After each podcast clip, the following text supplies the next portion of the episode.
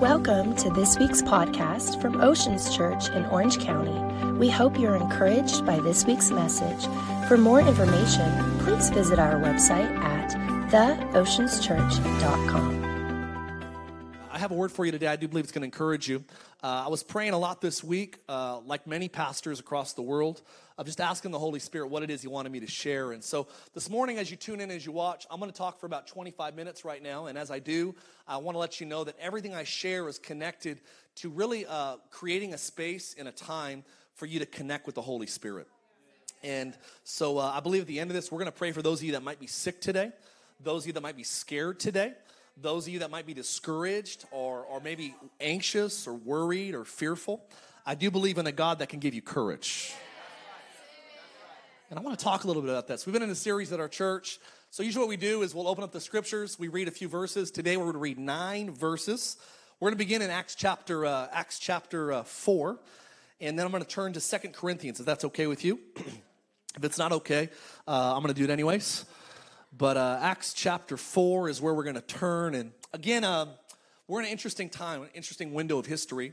Uh, I'm going to read these nine verses. I'm going to pray. I usually tell a story or uh, try to make it funny and, and enjoyable. And then I try to connect everything that I read to, to uh, what I say in my message to bring it to a point that we can respond to God. If you're watching, you're a preacher today, I think every great message has explanation, it has application, and then it has, uh, it has explanation, it has application, and it has revelation. And so that's kind of my hope today is that we would cover those three three areas. Are you with me today? So today, if you got your Bible, Acts chapter four, and uh, interesting enough, we've been in a series called Knowing God. This is our fourth message. If you missed the others, you can go back and watch them online. But last week we talked about knowing God more fuller. And essentially, what we've tried to do is kind of demystify who the third person of the Godhead, the Holy Spirit, is. We've talked about that the Holy Spirit is maybe the third person as, as, as listed Father, Son, and the Holy Spirit, but he's actually equal in importance as the Father and the Son. We talked about how there's a widespread respect for the Father. There is a, a, a, a, loud, unanimous love for the Son, for those that are Christians, but kind of a, a little bit of a reservation when you start talking about who the Holy Spirit is. We've covered how there's a lot of churches that maybe get so enamored and they get so eccentric that it scares many people away from the subject or the person of the Holy Spirit. But here at Oceans Church, we always talk about if we're an Oceans church, we got to have a shallow end and a deep end. And I was thinking about this, you know, you learn how to swim. My daughter is learning how to swim right now, a four year old. And it's really exciting when you see your kids start learning how to swim. But I remember I was reminded of this this week that when my daughter was learning how to swim in her swim class, one of the things that the instructor tried to get across over and over again was Chloe, you have to relax and learn how to flow.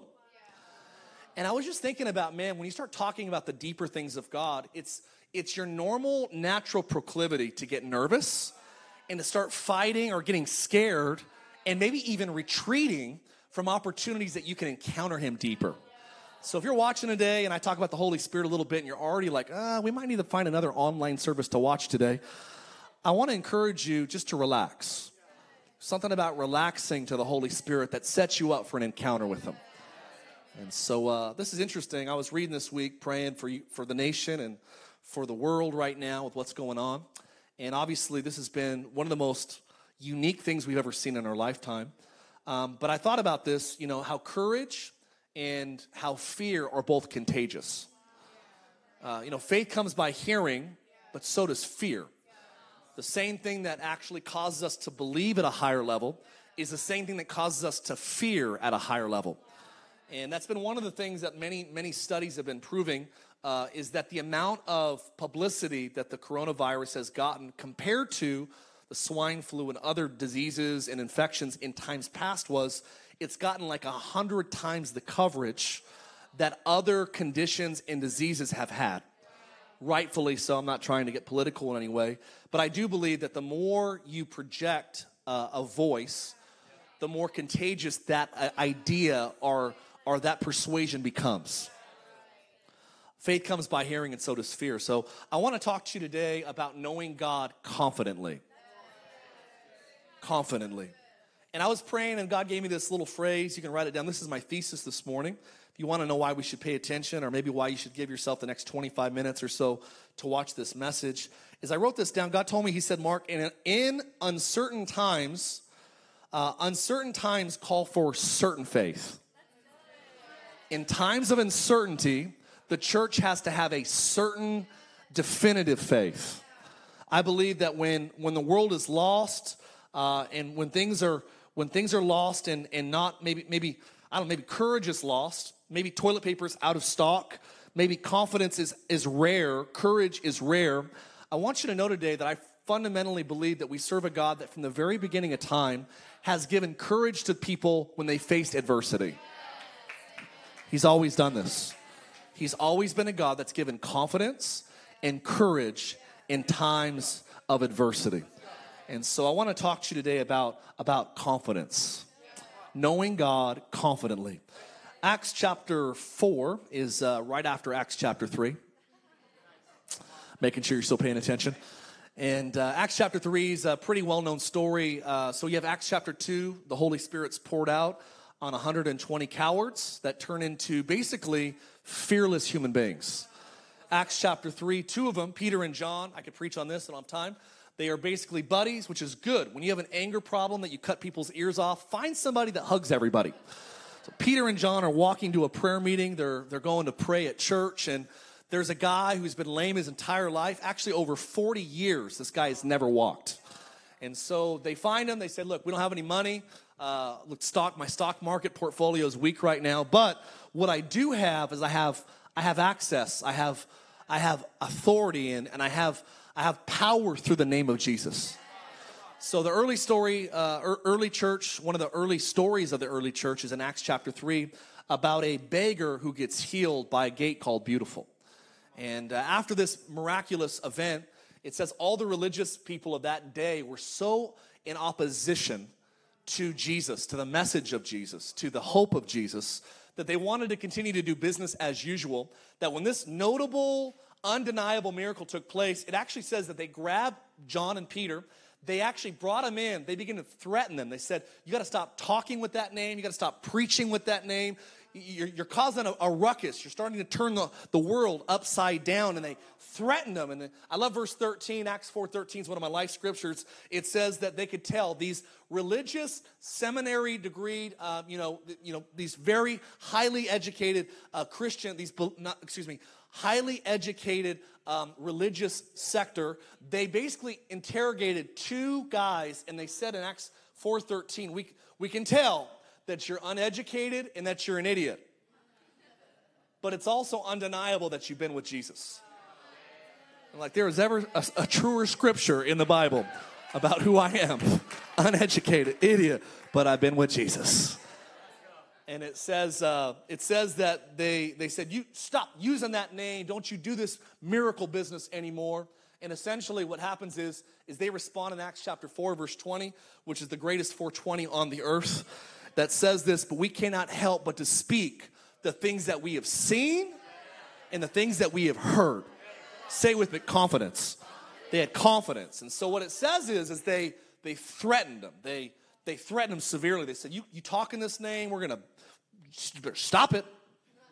And so essentially there's a, a high level threat. And again, God brought me this passage. I feel like we're in a time right now that we're threatened. We're threatened physically right now. There's a threat of sickness. There's a threat of getting sick, dying, disease, contagious, uh, you know, contagiousness throughout the world right now. And we're being threatened. And again, I'm not saying that we don't operate with wisdom, but I do believe that in times of feeling threatened, we have to reevaluate what the early church did. So we pick up reading. That was a very long introduction, but you're at home, so you're comfortable. Let's re- let's read this together. Acts chapter 4, verse 23. And then it says this being let go after they were threatened, uh, they went to their own companions. They went back to the church and reported all the things that the chief priest and the religious elders had said to them that threatened them. So when they heard that, they raised their voices to God with one accord and they said, Lord, you are God. You made heaven and earth. You made the sea. Come on, you made the oceans and all that is in them who by the mouth of your servant David said, Why do the nations rage? Why do the people plot vain things? The kings of the earth took their stand. The rulers have gathered together against the Lord and against the Christ. So watch, it says, For truly against your holy servant Jesus, whom you anointed, both Herod and Pontius Pilate, uh, with the Gentiles, with the people of Israel, were gathered together as uh, to do whatever your hand has purposed. Uh, purpose determined beforehand to be done. Watch this. It says, Now now, Lord, look on their threats. Say it with me, threats. threats. Want to say all that to say this. The early church said in times of adversity, look at the threats that are going on right now on CNN, Fox News, CNN. Look at the threats right now that are facing the world. Watch what it says. Look at the threats and grant that right now in this hour, your servants, that with all boldness, confidence, they begin to speak, that we may begin to speak your words. What else? What else would you? Not only would we declare a message of hope that's powerful in word, but do this: stretch out your hand to heal. That signs and wonders may be done through the name of your holy servant Jesus. And I love this. This is crazy. Verse 31 will land the plane here, and it says, When they had prayed, the place where they were assembled together was shaken. 9.2 earthquake. Maybe not, but it was shaken and they were all, watch what it says, it was shaken and they were filled. They were filled with the Holy Spirit. Well, what happened when they were filled this time? Watch what it says. It says they were filled with the Holy Spirit and they began to speak the word of God with boldness. I believe that when we look to God in times of adversities and we pray, that He'd actually fill us up with His presence, His Spirit, and He would give us boldness in times that are shaky. Let's pray this morning. God, I just thank you uh, I know this is an unorthodox atmosphere for us, so we've never done this before. We're charting new territory. We're pioneering right now. That we stand in the middle of a historic window of time. And we ask you, Lord, today as we maybe embark on a, a new, a new methodology and even a new, uh, a new, a new paradigm for our community, that God, you would leverage even now as we're watching God in our air condition, maybe lazy boy, maybe we're in our pajamas still. I, I pray, God, that you would come right now I pray that you'd add courage, that you'd add confidence, and that God, we would even leave the next few 20 minutes or so, God, full of more of your Holy Spirit, more of your boldness. We pray blessing, God, over today, over this message. We pray, God, that you would, God, again, God, just amputate the head of this coronavirus. And we ask God that, Lord, you would regain, God, control of the earth. God, even through, Lord, just that, like the, the, the health and the normal flow of, of business as usual. We pray that the NBA would regain, that the Lakers would win the championship. In Jesus' name, if you believe it, come on, say amen. Amen, amen. Amen. I like to start with some sort of story. And uh, I was thinking about this. Uh, my wife and I, don't know about you, but we've been married for uh, be 15 years this year. 15 years we've been married. I like to tell people, they say, Mark, how's your marriage? I say, it's great. We got a great marriage because we have two TVs. I believe that's the secret to a great marriage is uh, you have opportunities. Uh, I don't argue with my wife. I usually just tell her why she's wrong. And um, praise the Lord. Doesn't always go over very well. We're usually on the same page pretty much about everything in life. We're on the same page. Uh, usually, the only time we would maybe find maybe differences or difference of opinions would be when we are actually uh, en route to somewhere that we've never been before, uh, i.e., in the car. Now, I'm a man, so I don't really believe in using anything map oriented. I believe that I, as a male, uh, male human being, that I have a internal GPS that doesn't fail. And my wife is uh, usually a lot, oftentimes writer. That's a word.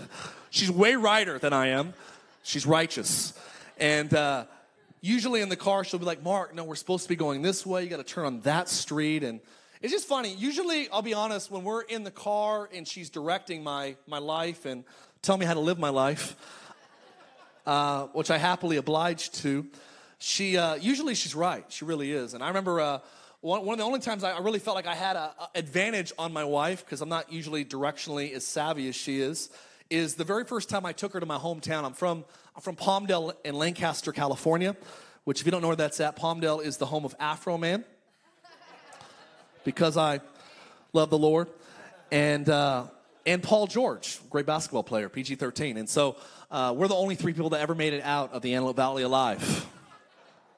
But we, uh, we actually uh, we were in my hometown. The very first time I took Rochelle there, we were married for probably four years, and we drove to California. And I'll never forget driving through my hometown, and like every intersection had a story attached to it. You been there before? You ever taken a loved one somewhere that you grew up, and you're like, man, I had my first, I got like, I got arrested the first. I mean, I like we we threw water balloons at cars behind that bush right there, and you know, we just did crazy things as a kid, and I took her to my hometown. I remember we started arguing over directions, and it was interesting because the only thing that I knew for certain, the only advantage that I had was is that in my hometown, I knew those streets because because I was so familiar with living there for so long.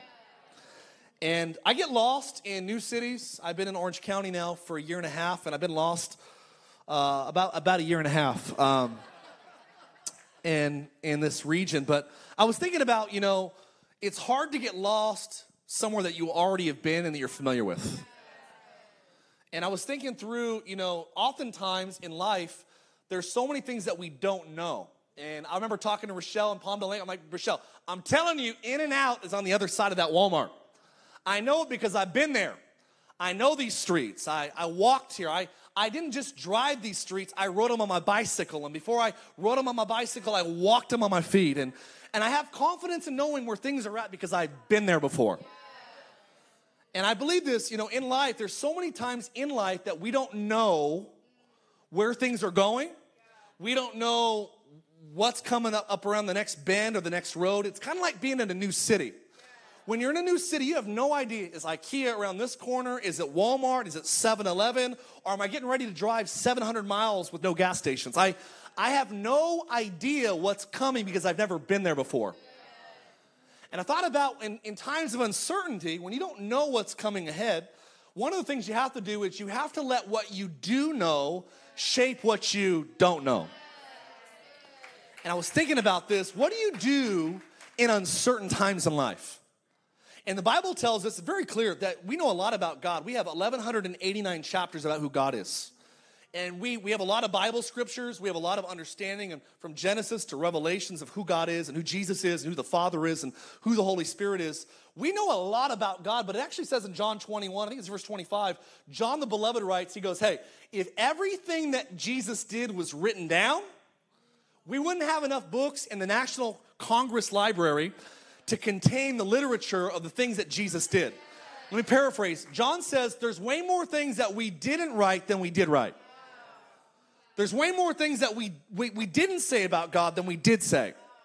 We can say this way we live in a world that there's far more things that we don't know than we do know. In the universe, they say there's, they call it dark matter, right? It's like dark, like there's dark space. And there's pockets of the universe that we can't even see. And they say that what we don't see far exceeds what we can see. And I was thinking about this idea. What do you do when you're when you're faced with uncertainty, with stress, with fear, anxiety? Things are pressing on you. We don't know what will happen. And God brought me to this simple thought in uncertain times, you have to let what you do know shape the opinion of what you don't know. I don't have the cure to cancer. I don't know all the things that are all the idiosyncrasies of life. And I can't tell, I'm not a mathematician. I've, I, I look, I, I didn't do algebra three, but I did algebra one three times. Come on. I, I don't know all the answers to all the different things of life, but what I have to do is I have to let what I do know shape my attitude about the things that I don't know. People focus on what they don't know and it drives them crazy. I want to call the church to attention to just going, hey, in times of uncertainty, we have to focus on what we do know about God. What do you do know? I do know this that the early church, when they were faced with adversity, they began to pray. That they were filled with the Holy Spirit, and as the Holy Spirit came upon them, there was a boldness and a confidence. What do you mean a boldness and a confidence? Confidence, listen to me, write this down. I believe fundamentally confidence is reproduced, it's manufactured in the presence of God. Confidence, courage, it's manufactured in the presence of God. How in the world could 120 20 uneducated, ordinary human beings go throughout literally from one corner of Palestine all the way before Caesar in Rome? How could you travel in 30 years from a corner in Palestine before Caesar in Rome and turn the world upside down? You don't do it through human intellect. You do it through a God confidence. God empowered. He gave me thoughts and creativity, and He gave me a courage that I didn't have ordinarily. You know why I have courage in Palmdale? I had courage there because I've been there before. I've seen what's on that corner. I know what's on that street. I've walked by that alley. I know what neighborhoods to avoid. I have confidence in my hometown because I'm familiar with it. I want to turn your attention to Second Corinthians. If you want to turn there with me real fast, we'll go to Second Corinthians, and uh, uh, I'll give you the exact address here. Second Corinthians chapter 13. It's uh, actually, you know, the Corinthian, the church at Corinth was, uh, Corinth was one of the gnarliest churches of the known world. It probably makes, you know, Amsterdam, Los Angeles look like a very holy city. Uh, this was a this is a, a rampant. There was there was gnarly stuff going on and there was one of the darkest climates. It was one of the wealthiest and one of the most morally bankrupt nation or cities in the known world. And it kind of reminds me of again like America in many ways today that we had very we have a lot of affluence, but we have zero morality.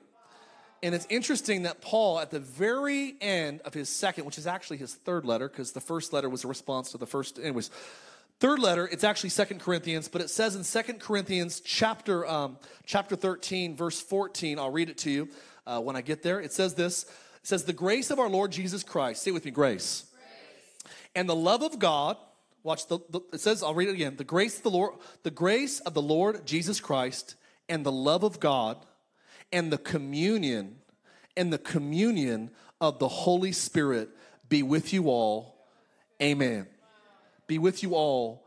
Amen. Now, I was thinking about where does courage come from? It comes from communing with the Holy Spirit. I believe that what grace does is grace enables you. Watch what it says here. There's three things. The grace of our Lord Jesus Christ. What is the grace of Lord Jesus Christ? That he would go to a cross for us. What is, what is the love of God? That he would send his only son to take care of our inadequacies.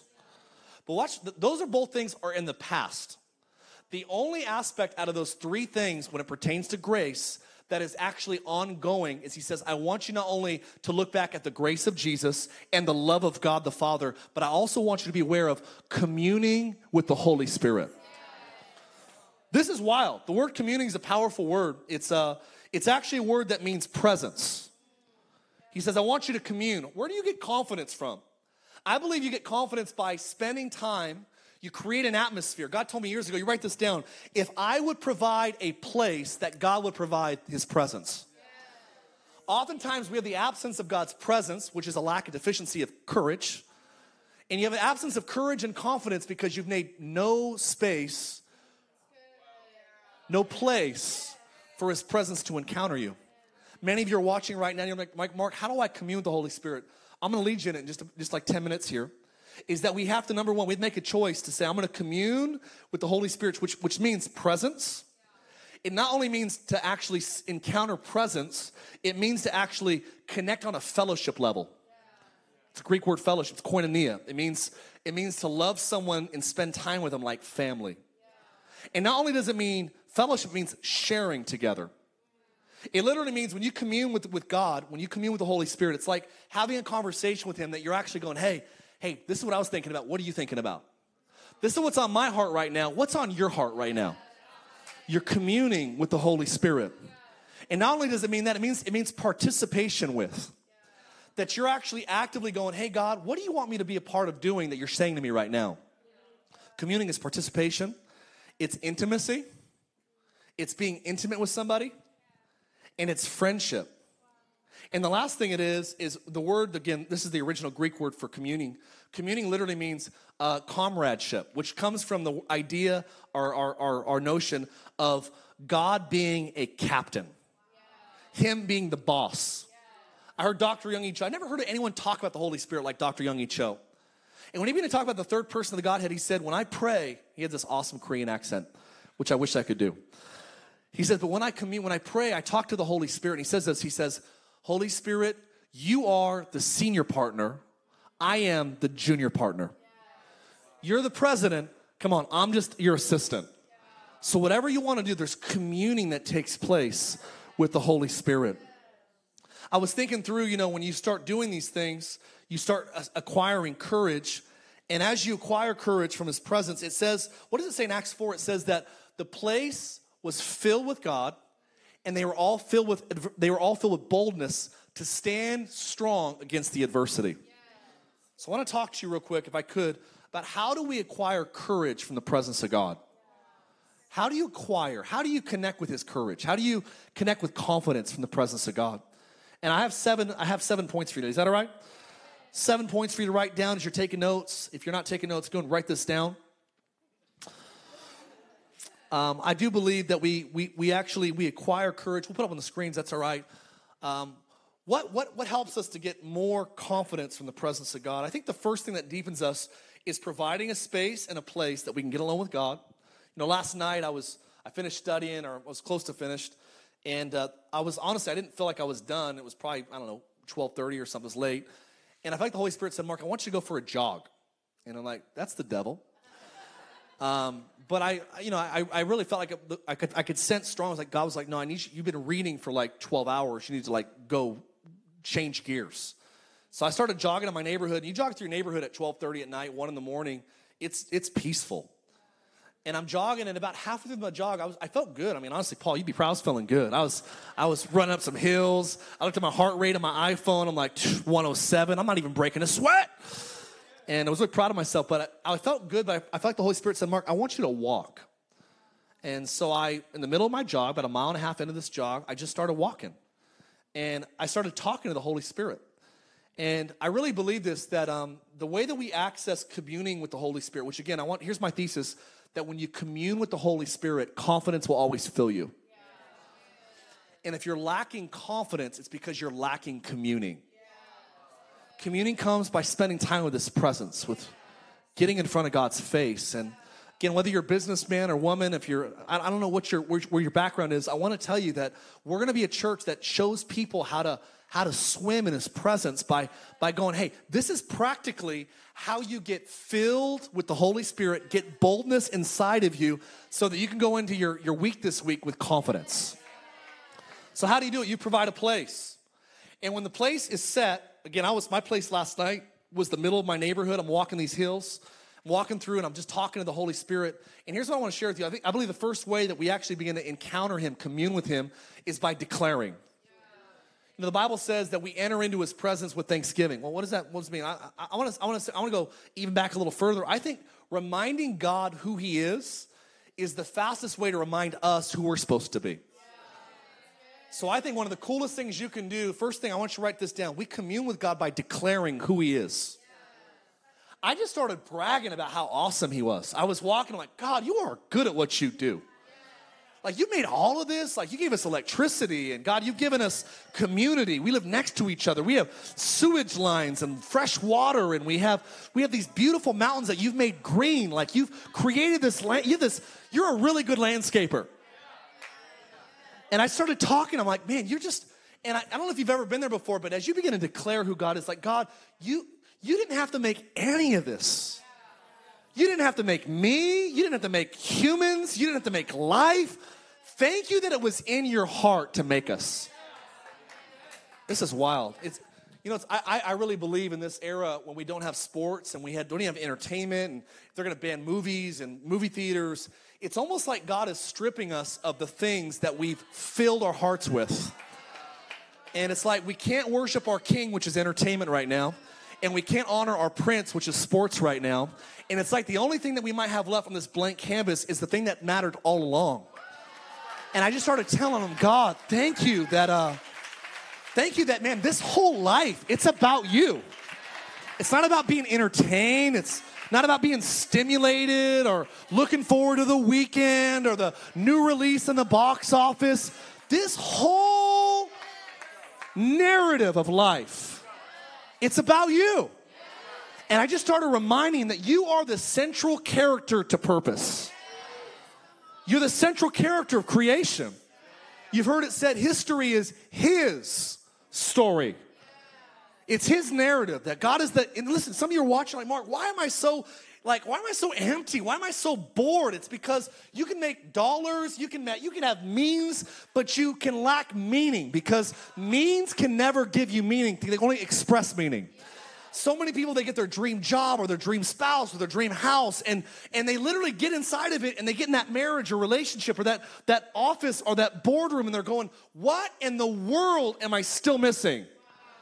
And if you're watching this today, I'm telling you that you're missing communion. When you begin to commune with the Holy Spirit, you remind him of who he is. How do you start a communion with the Holy Spirit? I want to tell you, it's what I do is I start declaring who God is. That's what I did. One o'clock in the morning, I start saying, God, this has been, you're really good. Like this is this is all about you. And I had this moment, I'm like, that's maybe why we're shut down right now, is to remind the world that you're all that we need. You're all that we need. So I declared who he was. And then and then after I, I did that, I, I think it's good that we actually bring petitions. We second thing, I think it's good when you actually start communing with the Holy Spirit. I think it's good to actually have a time that you bring requests to him. Number two is request. I, I think when you're actually communing with the Holy Spirit, he actually wants to know what's on your heart. I'll be honest, if you don't share what's on your heart, oftentimes you miss out on the beauty of that time because you're more focused in the back of your head of what you have to do next than you are in encountering just who he is. And so what I'll do is I'm stressed out about something or I'm thinking about what I have to do this week. I just say, you know, Holy Spirit, I got to write this down or I got to study for this or I got to have this important meeting or I got to make a phone call or I have to take a trip or I got to cancel a trip. Um, I, I begin to actually bring my request to him. As I was doing this last night, he said, Mark, he said, I want you to remind my people I have no problem with request. But as I was praying for all of you that are watching, he wanted me to tell you that, that he's a God that wants to, he wants to know you beyond just your request so many people settle their entire lives that prayer is defined as God, you're good, this is what I need. And I want to remind you, man, if your kids only came to your house to take all of the food that are in your cupboards, to take, come on, all the young people know I'm talking about, to actually go toilet paper shopping at mom and dad's house, to actually, you know, only come in, it's just like I'm, I'm taking food, I'm taking resources. Hey, mom and dad, I need some money. And all they did is they came into your house with this and they left your presence without caring about anything inside of you. I want to, I want, to, I want to make two, two observations about this. Number one, good parents will still do it because that's how much they love their kids. They'll still freely give, even if you give nothing in return. You're watching right now. I want you to God is so good that if all you've ever done in prayer is ask and ask and ask, He'll still love and love and love.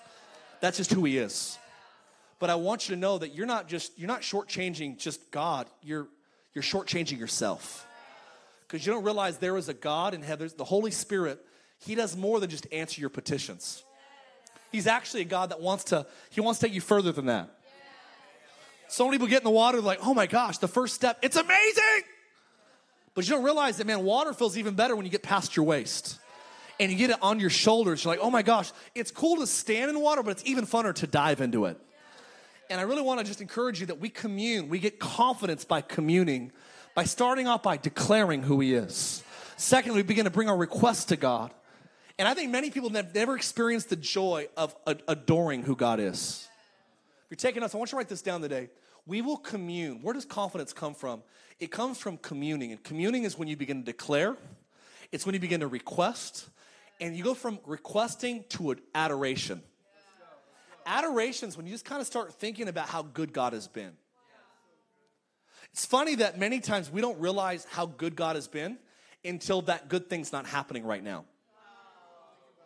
There's literally there's there's billions of people on the earth right now. They're like, why was I complaining last week when I could buy toilet paper?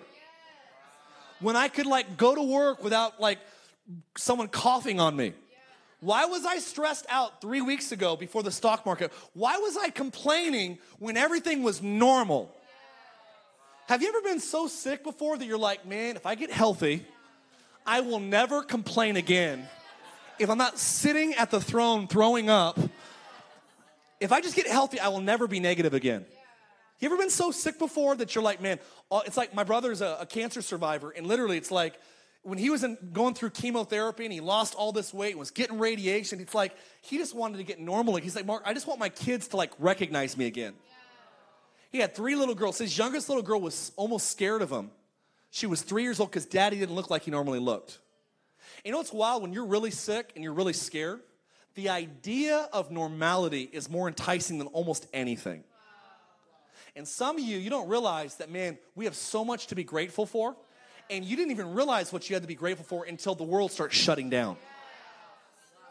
What do we do when we begin to adore the Holy Spirit? Thank you that, man, when life is normal, even, that I can watch a sporting event on Thursday night on TNT and watch Ernie Johnson and correct Charles Barkley's grammar 67 times. Thank you, Lord. You know, thank you that that I, I actually get to walk to the park and not I'm not worried about my kids catching some bacteria that's on this. Thank you that man when things are come on, we have so many things. When life is just normal. But how about right now? Thank you, Lord, that you're in my living room right now. Thank you that I have food in that pantry. God, I adore you. There is, you've been so kind to me. So kind. I'm not living on the streets right now. I'm telling you that adoration comes when you begin to think about what God has done. Start adoring who He is. And when we go past adoring, that's when you really start to commune. And when you're in that communing place, it's like it's almost so sweet that you almost lose track of time. You ever had a sleepover? I'm almost, I'm almost finished. Maybe stick up on the keys. I'm almost finished. You ever, you ever a sleepover? If you're a guy, it's called a sleepover. If you're a girl, you call it a slumber party. It's one of the major differences between men and women. But I had sleepovers growing up, and I remember we used to, we used to sleep over at my friend's house, and we would sleep on the trampoline in the backyard. And I, my best friend John, we would talk all night. We'd be in our sleeping bags on the trampoline, looking at the stars, uh, or what we thought was the stars from the city. We looked at the clouds. Let's be honest. And on every, we, we would just talk for hours. It was just like we enjoyed each other's companies. We would talk about pickles. I remember talking about different types of pickles that we liked. And I thought, man, when you're with a friend, it's so easy to lose track of time because you're just enjoying the camaraderie of that moment. And I feel like so many people, you don't realize that the Holy Spirit is a person, that you can grieve him, you can resist him, you can vex him, the Bible says in Isaiah. The Holy Spirit can be, he can be quenched, but he's a person that actually he can be loved. He can be appreciated, he can be enjoyed. He can be encountered. And last night, as I was, again, this, this I try to do this every week, every day. I, I, try to commune with the Holy Spirit. When you, when you adore Him and you commune with Him, uh, it actually a lot of times will, will, will shift gears. You'll lose track of time when you're communing and adoring Him. And then all of a sudden, you'll start wanting to actually even intercede for people. It's weird how when you really commune with God, you go from being just focused on yourself. I want to, again, I want to help somebody. Some of, you, some of you watching, you're like, Mark, I know what it means to commune with God, but oftentimes my time ends just with me and God, and you actually never take the hose that He's watering you with and take it off of you and actually start pointing it at other people. I believe that when you really have a time of communing where confidence comes inside of you, God will overflow so much inside of you with His presence that you'll begin to get courage for other people. Listen, at Oceans Church, we're not content with just being full ourselves.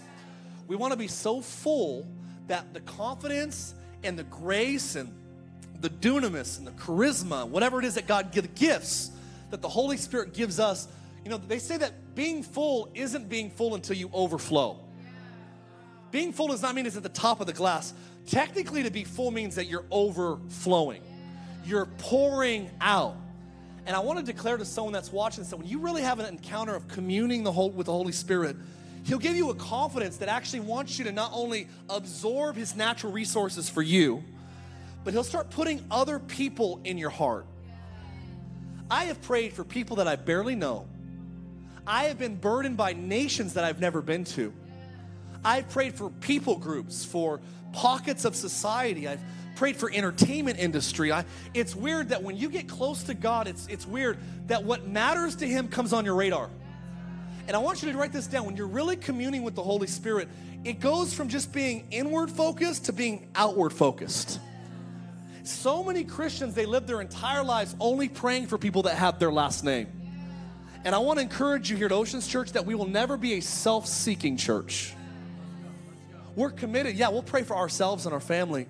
But man, we also want we want to take the hose that he's watering us with and put it in some other people's flower pots. Would you water, man? Would you water this brother that doesn't know you? And would you water this cousin of mine that's running away from you? And hey, God, you know that lady in our church, that single mom in our church? Would you water her today? And God, would you show us how we can be a blessing to that elderly woman that's just, she's a faithful saint. God, would you, would you show us how to water the other, the other people around us? When you really commune with God, it's not just about you and Him. At some point in that time, it will become about what's important to Him. And that's when you begin to stand in the gap, communing. And when you really commune with God, it'll always lead you. Like, I, I, I don't know, man. It, I'll shift gears from praying for other people, and then I just get overwhelmed with how much God loves other people. And it'll always lead me into like this next thing, this Thanksgiving. You ever prayed for other people and you realize how much God loves them? And maybe you haven't before, but when you start praying for other people and you start getting God's heart for them, you become aware. It's so weird. You become so aware that if He loves them that much, He loves me that much. And then you start getting grateful and thankful, like, God, thank you that, man, like, you love all of us so much. Thanksgiving begins to bubble up inside of you. And I'm telling you that the, the, the mark of really communing with God is when you end with some sort of thanksgiving that always creates almost like this overwhelming sense that I have to just begin to praise God. I got to begin to just like worship. I turn worship music on. I don't know how you would do it today, but even as we close, I want to encourage you maybe with your family. We're going to pray right now. But I'm telling you that when we really commune with God, we will always leave His presence with confidence, boldness, courage, and with this overwhelming sense that, man, I just want to honor Him because He's so stinking faithful. Amen. Where does confidence come from? In uncertain times, we're going to be a people that we're going to let what we do know shape what we don't know. Here's what I do know I know where confidence comes from. It comes from the presence of God. I know that when I open up my Bible, faith comes by hearing. Some of you this week, maybe it's reading two chapters a day, three chapters a day. Do you know that if you read 12 chapters a day for the next 99 days, you'll read through the Bible cover to cover? Do you know where confidence comes from? It comes from the presence of God. Do you know where communing comes from? It comes from confidence in God. It comes from spending time with Him, declaring who He is, declaring who He is, requesting Him to, to move in your life, adoring His presence. Intercede. Does this make sense today? I, I want us to be a church that invites the Holy Spirit to fill us up. I want to pray for you today. God, I just want to say, I looked at the clock, but I have no idea when I'm supposed to be done. God, I just thank you right now. Just close your eyes. I thank you, Holy Spirit, that uh, even right now, as we watch this, one of our greatest privileges in life is to commune with you. I'm telling you, I've connected with a lot of things. I've connected with adrenaline. I've connected with, man, euphoric feelings. I've done drugs. I've been high. I've been drunk. But I'm telling, I'm telling everyone that's watching right now, there is nothing that compares to that sweet ecstasy that's found in communing with the God that made you. I thank you that, Lord, you filled up Daniel, Joseph, God, David, Saul had moments of being filled with your spirit. That under the new covenant, God, you felt believers, God. Barnabas was a good man, full of faith and the Holy Spirit. That Stephen was full. He was a he was wise, he was articulate, man of good report, full of the Holy Spirit. And God, our desire is that we would be a community of people that are filled with the Spirit of God, that we'd have wisdom and confidence in uncertain times. That, Lord, we would walk forward with courage, with clarity, because we would invite you to be the God that would order our steps. I pray right now for everyone that's even watching and listening that right now, God, we pray Psalms 91. We pray Psalms 91 over our church. I pray that no one in Oceans Church would get coronavirus.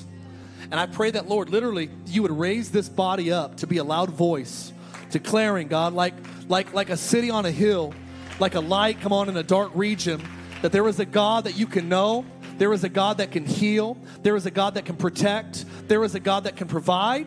And there is a God that can lead you through even the valleys of the shadow of death. We pray today, Holy Spirit, that you would fill us up. So go ahead and put your hand on your heart right now. And I want to ask the Holy Spirit right now, Lord, I pray for everyone right now that hears me, that right now you would fill them up. I pray if society, if news, if the world is robbing them of courage and confidence and peace, that Lord, right now we stand in the gap and we declare in Jesus Christ's name that you are still on the throne. We thank you that this virus did not catch you off guard. We thank you that you weren't surprised by the current events of what's happening today, but we know that you rule and you reign. We thank you that, Lord God, you're the God that promises that you work all things together for good. So I ask you today that, God, in our marriages, you would use this week or two weeks or three weeks, that you would use this time to strengthen our marriages. I pray that you would use this window of time to strengthen our families. I pray that you would use this window of time. It's almost like a forced Sabbath, almost. That God, you would recharge us, that you would refresh us, that we would turn to you. You said, if my people who are called by my name, if they would humble themselves and pray, they would commune with me, seek my face. You said that I would hear from heaven and that you would bring healing to our land. So, God, I pray today for our church. I pray for Orange County. I pray for Southern California, for the state of California. I lift up the governor of California. I pray for America. I pray for President Trump. I pray for our cabinet, our legislative, our executive, and judicial branches. I pray in Jesus' name that you would give us a nation that would, God, be godly. We pray that you would give our leaders wisdom, knowingly or unknowingly, give them wisdom to rule and reign. It says if we would pray for our leaders that we would have a quiet and we would live a peaceable life. We pray in a time of uproar and a time of confusion. We lift up our leaders today. We pray, God, that you would lead this nation into righteousness. I pray you would wake up the sleeping giant called your church. I pray that you would awaken America, Lord, that there is a God that's greater than NBA. There is a God that's greater than the NHL. There is a God that's more entertaining than Hollywood, more intriguing than sports. I pray you would remind us that, God, if you're all we have left, that you're still all that we need.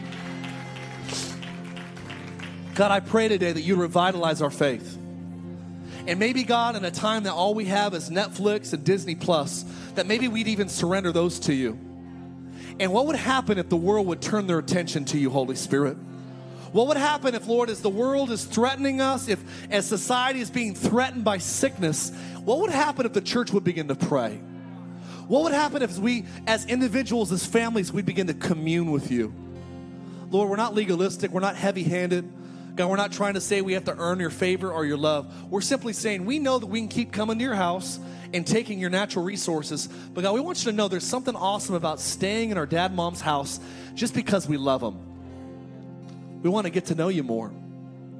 We want to know the beauty. David says, I want to dedicate my life to knowing the beauty. He says, let the, let the beauty of the Lord our God be upon us.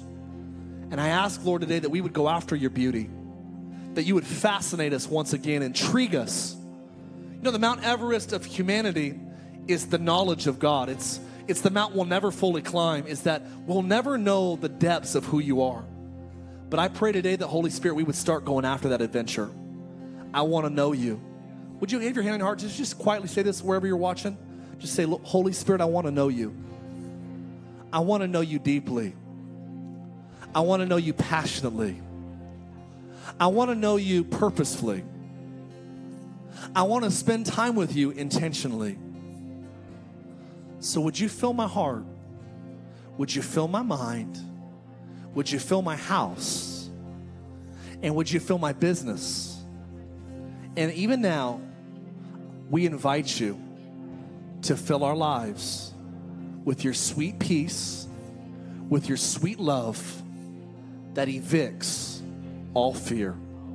Holy Spirit, come in Jesus' name. I really feel like even you're watching right now, I feel like healing is going to be in the flow. So come on, just stay with me. I'm almost done. I pray right now. I, listen, we've seen so many miracles in this building. I've told miracle, miracle, miracle story. I, I shared a story last Sunday about a girl that tried to commit suicide, had scars down her arms that God healed at a conference I was at. I said, God is not only going to heal you of that, the, the spirit of suicide, but He's going to He's going to remove the memory of it. And she she, felt the presence like electricity come into her body. She opened her eyes and looked down, and her scars were gone all the way down her arms. She began to scream. It was cool because that was in Louisiana, and last Sunday, one of the leaders of that conference was at our church last Sunday when I shared the story. And he reminded me, he said, Mark, that was one of the craziest nights I've ever seen in the history of my life. He said, That girl was in my wife's cabin. He said, But you didn't share the story last week. You should share it next week, Pastor Mark. He said, There was another girl in my wife's cabin you called out who had scoliosis, that her back was crooked. It was, very crooked. She was going to need some major surgeries and some major procedures. And you called it out and you said, God is straightening someone's spine right now. She said that girl began to scream. She, she felt like heat come down her spine. And this would happen. He said, Mark, that girl, not only was she my wife's cabin, we've known that girl since she was young. She's had scoliosis her entire life. She said God straightened her spine out in that service. She went home, family was rocked by it.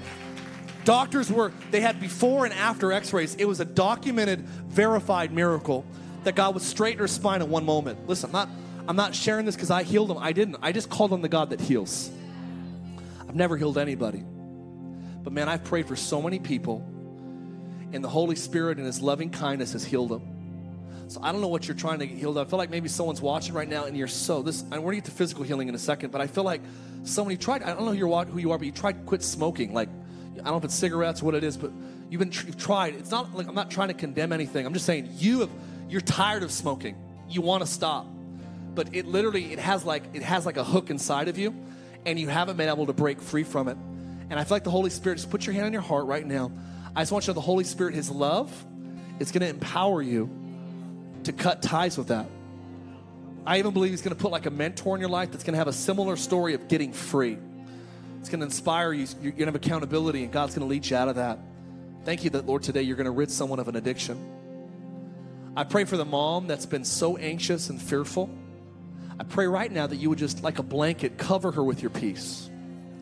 I don't know who you are today. Have you been anxious and fearful, stressed out, overwhelmed? Listen, I see like the Holy Spirit putting a blanket over you. You ever tucked your kids in at night? Come on, you ever seen my daughter kicks the blankets off every 13 seconds? So I'll walk in there, and when it's cold, I'll grab the blankets and I'll cover her back up. I'll put them up, and I'll tuck the blankets underneath her. And I don't know why I see this picture of the, of the love of the Father, and in the Holy Spirit right now, He's almost like putting a blanket of His peace tucking it around you right now. And it's going to be the wildest things. Listen, your circumstances might not change this week or next, but I'm telling you, the peace of God is going to change. Your outlook on life, the anxiety that's going on around you at work or at, at your gym or your studio. I'm telling you, your coworkers that are freaking out, their fear isn't going to get on you anymore because God's covering you in His peace. So I just pray peace tucking you in right now. Yeah. I pray. I just like there's someone that might have some tumors. Uh, I don't know if they're I don't know if they're malignant or if they're cancerous, but I feel like even right now, I feel like the Lord wanted me to pray for anyone that has tumors or you found some sort of tumors in your body, some preliminary stages of tumors, masses, cyst. I pray in Jesus' name right now. I thank you that you could do miracles in our living room while we're sitting in our pajamas. Holy Spirit, we invite you to heal. So would you just pray this prayer as we close today? I want to make a, a, de- a prayer of declaration right now. Say this all over room. Two things will be done. Pray this together. Say, Jesus, I invite you to fill my body with your Holy Spirit. I want to be filled with you. I want to know your confidence. I want to walk in your boldness. And I want to experience the freedom of your healing touch liberate my mind of addictions, break the grip of generational proclivities, sins, habits. Today, would you invade my mind with new thoughts, a love for your word? Now, watch this. And right now, in Jesus' name, Holy Spirit, heal my body. Wherever I'm hurting, wherever I'm in need, Holy Spirit, I invite you. Thank you for loving me. Thank you for healing me. In Jesus' name. Finally, the last thing I want to do today, if you're here, I believe that many of you got healed today. If you got healed, all I'd ask you to do is maybe DM us on social media or email us on our website or tell somebody that goes to our church. Go on our Slack if you're a leader in our church and report the story. Faith comes by, comes by hearing. We love sharing stories of healing. Last thing I want to do today is maybe you're watching today. Maybe you've never watched a church service and this has intrigued you. Um, I, I believe that God is trying to knock right now at the door of your heart. You haven't been living for Him, but you know that you need, you want to. Something inside of you is going, "Hey, you tried life without God. What would it look like if you invited Him in?" So right now, I want to invite you in a prayer all over all over the world, wherever you're watching. We have friends watching from from from uh, Australia every week. We've had people in Europe watching every week. People in Hawaii, Alaska, Florida. Jaden's grandma. Um, so I don't know where you're watching from, but I want you to know, friend, that you can make a decision right in your house, in your pajamas right now, to invite God into your life. You can find an awesome church after you watch this service. And if you live around here, you can come check out our church. But whether you ever come to our church or not, our prayer would be is that we would love to introduce you to who Jesus is. The Bible says that a relationship with God, it starts by believing that he's real and inviting him into your life. So pray this all over, all over right now. You just pray it as loud as you as loud as you talk. Just say it like this. Say, Jesus, I invite you into my life. Would you heal me? Would you forgive me? And would you overwhelm me with your gracious spirit?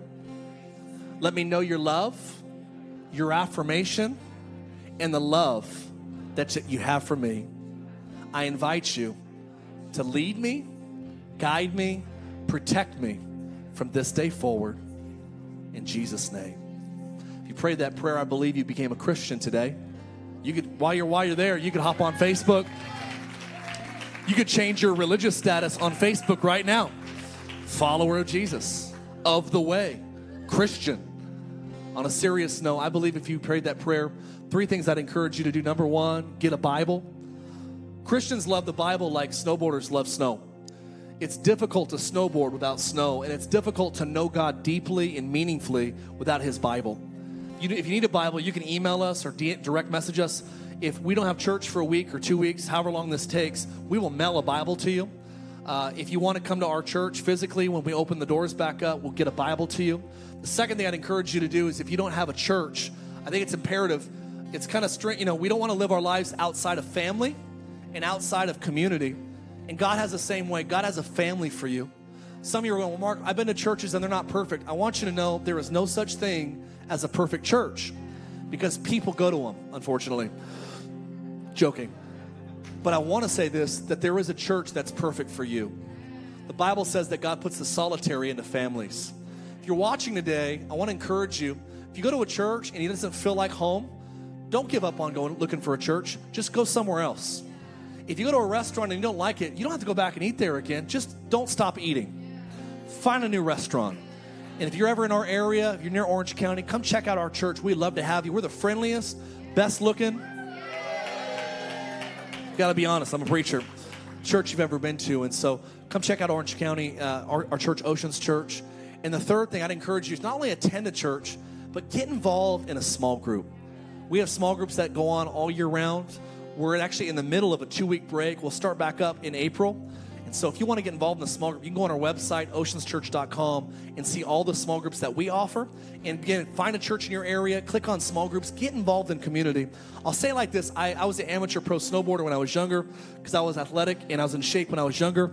Back when I didn't have a dad bod or a father figure, I, uh, I snowboarded and I got good because I rode with people that were better than me. They were more skilled, more mature, more seasoned than I was. And I'm not saying that if someone's walked with God longer than you, they're better than you, but they might be better off than you are because they know God more intimately. So I would encourage you, friend, to find some believers that love God more than you do. Begin to ask them questions, begin to read your Bible, bring questions to them, and grow in your faith. Thanks for listening to our podcast. Have a great week.